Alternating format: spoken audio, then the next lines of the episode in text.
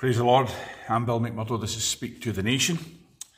And I want to ask the question today how does God transform nations? How does God bring salvation, deliverance, transformation to nations? We're all about speaking to the nation and we're certainly all about bringing God's word and God's message to the nation. I want to read a couple of scriptures to you um, just to get the feel for this and to show us the mind of the Spirit when it comes to these matters. And the first one is in Romans chapter 16. This is a vital business. If you're not about the transformation of nations right now, and really delivering nations from Antichrist, Babylon, Leviathan systems of wickedness and evil that are coming upon the nations, then I, I have to tell you, you need to get with the program. So, Romans chapter 16, verse 25 says, Now to him that is of power to establish you according to my gospel, this is Paul speaking, of course and the preaching of Jesus Christ according to the revelation of the mystery, which was kept secret since the world began. The mystery of the gospel, the mystery of Christ in you, the hope of glory, the mystery of the Christian message. Uh, he says, but now is made manifest. It's not hidden from us, it's hidden for us. Now is made manifest and by the scriptures of the prophets, according to the commandment of the everlasting God, made known to all nations for the obedience of faith. These things are being made known to the nations, the things we're speaking about, the matters that we're about as believers. We're, we're in the business of revealing to the nations the mystery of God and you know, the mystery of God, as I said, is not hidden from us, it's hidden for us. We can't see with our physical eyes, we, we, we can't necessarily see the realities that are in the, the glory realm, but those realities in the glory realm permeate this realm, permeate the universe, permeate the cosmos. And we need to be aware of those realities and speak them. These things we speak what things? The hidden things, the things that are hidden to the visible eye. You can't see the kingdom. You can't see the reign of Christ. You can't see Jesus at the right hand of God the Father unless it's revealed to you by the Spirit of God in this book as well. You can't see these things with the physical eye.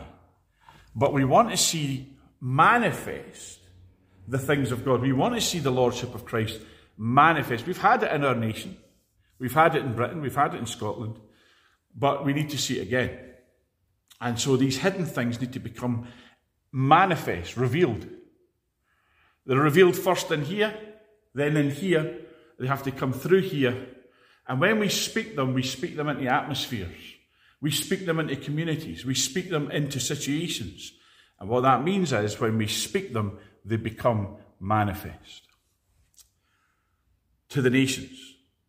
So we're speaking to the nation. What are we speaking? The mystery, the message, the revelation that Jesus is Lord and is seated at the right hand of the Father in heaven.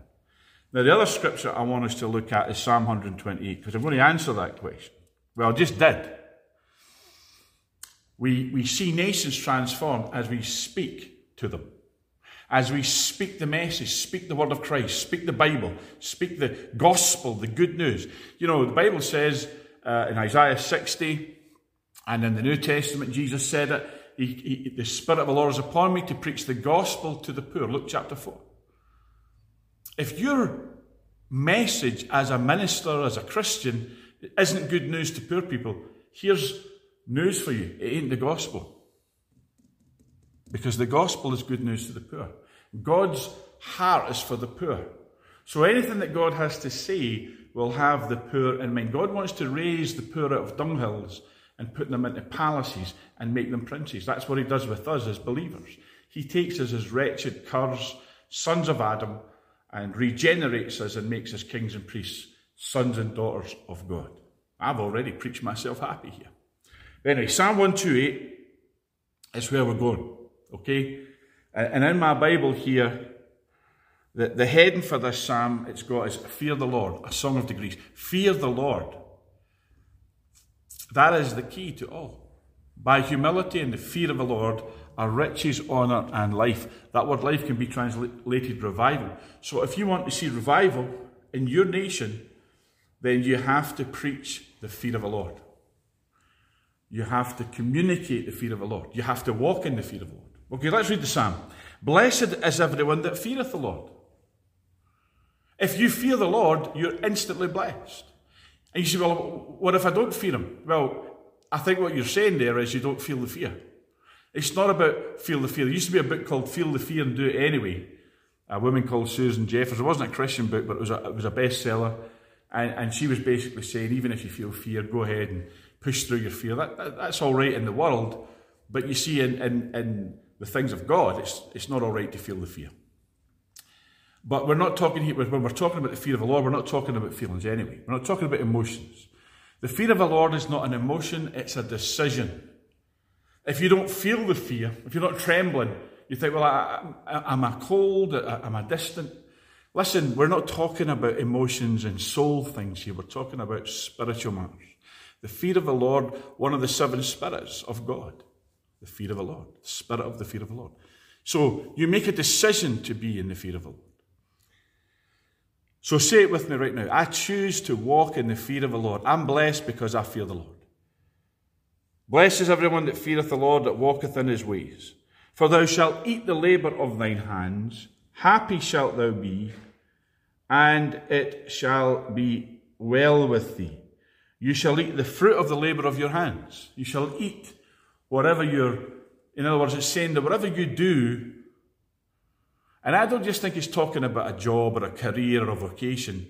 I think he means everything. Everything that you're about as a person, you'll eat the fruit of it. If all you do all day is sit around and watch TV, you'll eat the fruit of that.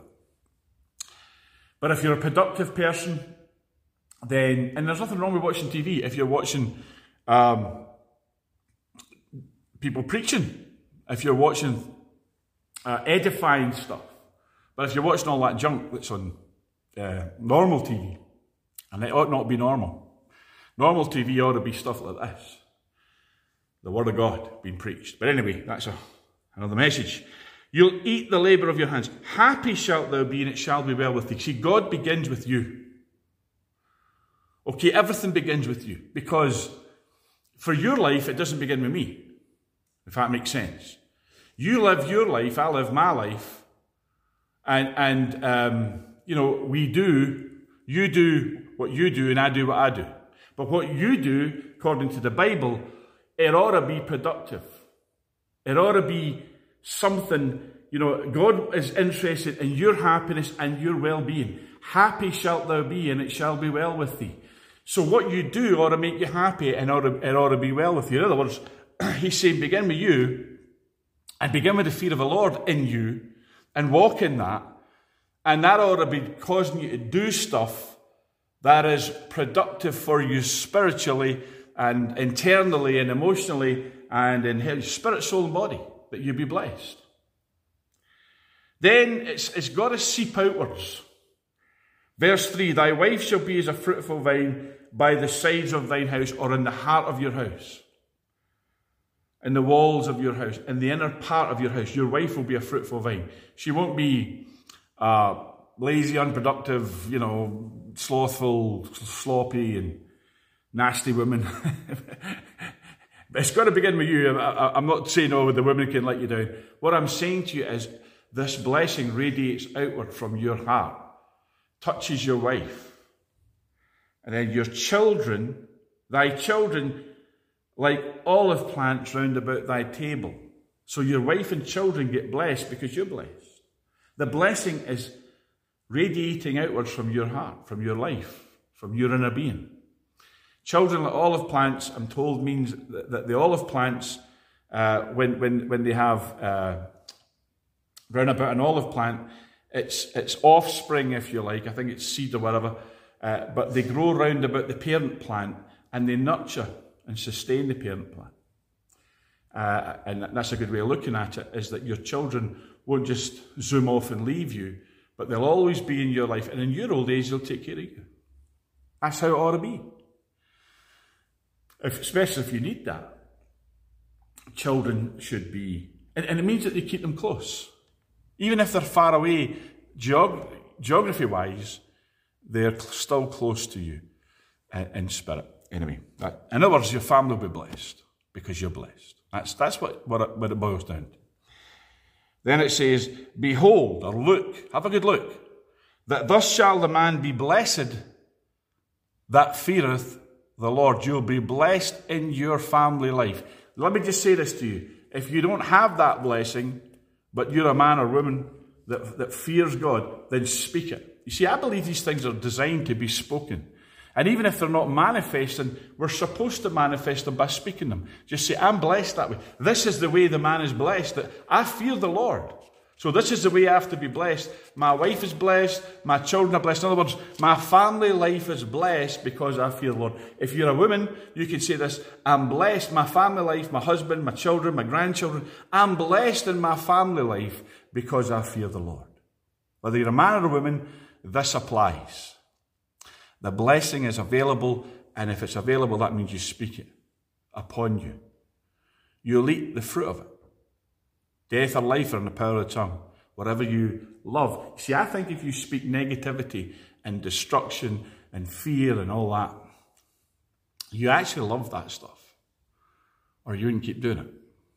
Once you realize whatever your soul is bent towards, negative or positive. Now, but I'm not just talking about positive thinking here, I'm talking about God's Word.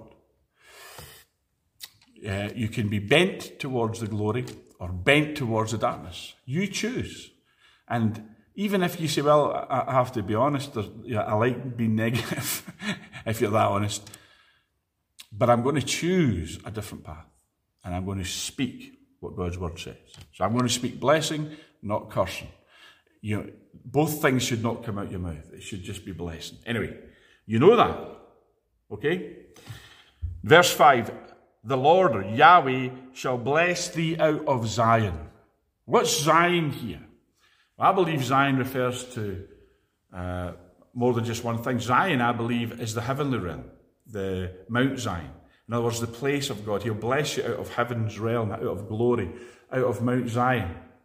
But also, Zion, I believe, has an outpost, has an extension, has an earthly portal, if you like, meaning the church, meaning the things of God here, the kingdom, you know, uh, the saints. So God's going to bless you out of his kingdom. That's what it's saying. Yahweh will bless you out of Zion. And watch this. And thou shalt see the good of Jerusalem all the days of thy life. Here's an interesting thing. I'm preaching this right now in Glasgow. Glasgow is the city that I live in, uh, minister in, I'm, I'm based in. So I would say this, not just Jerusalem, I mean, it's great, you know, talking about Jerusalem, but I would say Glasgow's my Jerusalem. This is the holy city for me. This is the place that I want to see goodness. I want to see, you know, Glasgow's motto is, uh, let Glasgow flourish by the preaching of thy word and the praising of thy name. So I want to see that city motto manifest in Glasgow, in my church here that I pastor in, uh, and in my life, and in my family life, and in my relationships with folks. I want to see that good of Glasgow the good of Jerusalem, here in my Jerusalem, in Glasgow, all the days of my life, I want to see Glasgow blessed, prospering, thriving, flourishing by the preaching of His word and the praising of His name. Your city might not have just a school motto, but you can have the same sentiment and desire. Yeah, that, that's what's so good about living in Glasgow. I, I was born in Edinburgh, uh, and, I, and you know I'm, I'm I'm proud of that. You know, I, I, I like that, uh, but I live in Glasgow, have done for a long time. And I want to see the good of Edinburgh, sure, but I want to see the good of Glasgow because I'm here. So wherever you are, it might even just be a wee tiny village or a town, you know, it might not be a big city, but you want to see the good of that place, your community, all the days of your life. And then it says, verse 6, Yea, thou shalt see thy children's children, which means you're going to live long enough to see grandkids, grandbabies sitting on your knee and, you know, running around. And watch this, and peace upon Israel. Again, Glasgow, Scotland, United Kingdom. Peace upon Scotland. Peace upon Great Britain. Peace upon the nation you live in. So, what I want you to see from this psalm is that the blessing that is in your life because you fear the Lord and you you're a meditator of God's word. We've looked at that before. You're a, you're a praying man or woman. You're a person who fellowships with God and has a, a fervent, what we used to call a devotional life. Your relationship with God is intimate and deep and, and uh, consistent. Out of that, the blessing that comes from that is going to radiate into your family. It's going to go into your community. It's going to go into your city. It's going to transform eventually your nation. Your personal life, your personal walk with God impacts your nation, whether it's a, a good one and a healthy one and a, a rightly lived one, or whether it, you're sloppy and you don't have that relationship. That's going to impact your nation too. You see, I think a lot of the fact that we have our nation is, is, is in the state of sin is because people don't really walk with God. And I include myself with that. I'm not beating other people up and saying, I'm, oh, I'm, I'm the holy man. I want to be a far better man of prayer, man of God's word. Uh, father, father, you know, whatever it is, father, husband, mother, daughter. So we all need to be better at what we do, at living. We live by this word. We live by prayer. We live by a relationship with God. Whatever you are, mother, father, daughter, son, uncle, whatever, just be better at it. And, and I'm not saying in the flesh, work the flesh, the striving, all that stuff in works. I don't mean that. I'm talking about your relationship with God. That's what impacts your nation. Your personal walk with God is clear from this psalm and other places that we've looked at. We're going to look at more. Um, and even in Romans, Paul's talking about it's the gospel that transforms. See, the thing is, we sometimes think to try, this is what I want to get across to you, and, and we'll close with this. We sometimes think that to impact nations, you need big movements, big groups of people, uh, you know, big funding to, to, to generate big ministries so that we can touch nations. No. In your prayer closet is where you touch nations on your bed, as we looked at in Psalm 149. As you sing to God in your bed, as you praise Him in your bed, as you, you lift up your Bible, your two edged sword, your two worded sword on your bed, as you do these things uh, in your personal life, that impacts the nation and society because it goes into the atmosphere. Your personal walk with God, the stand you take for God, even in your prayer closet or bedroom, or as you're standing in the queue at Asda. That's what makes a difference. Being the people of God in the nation for the purpose of God, which is, of course, what we'd call societal transformation. In other words, the gospel coming in and changing and bringing kingdom, planting God's kingdom in the earth, in your nation, in your community, in your life. That's what changes and transforms nations. The Lord bless you. Till next time.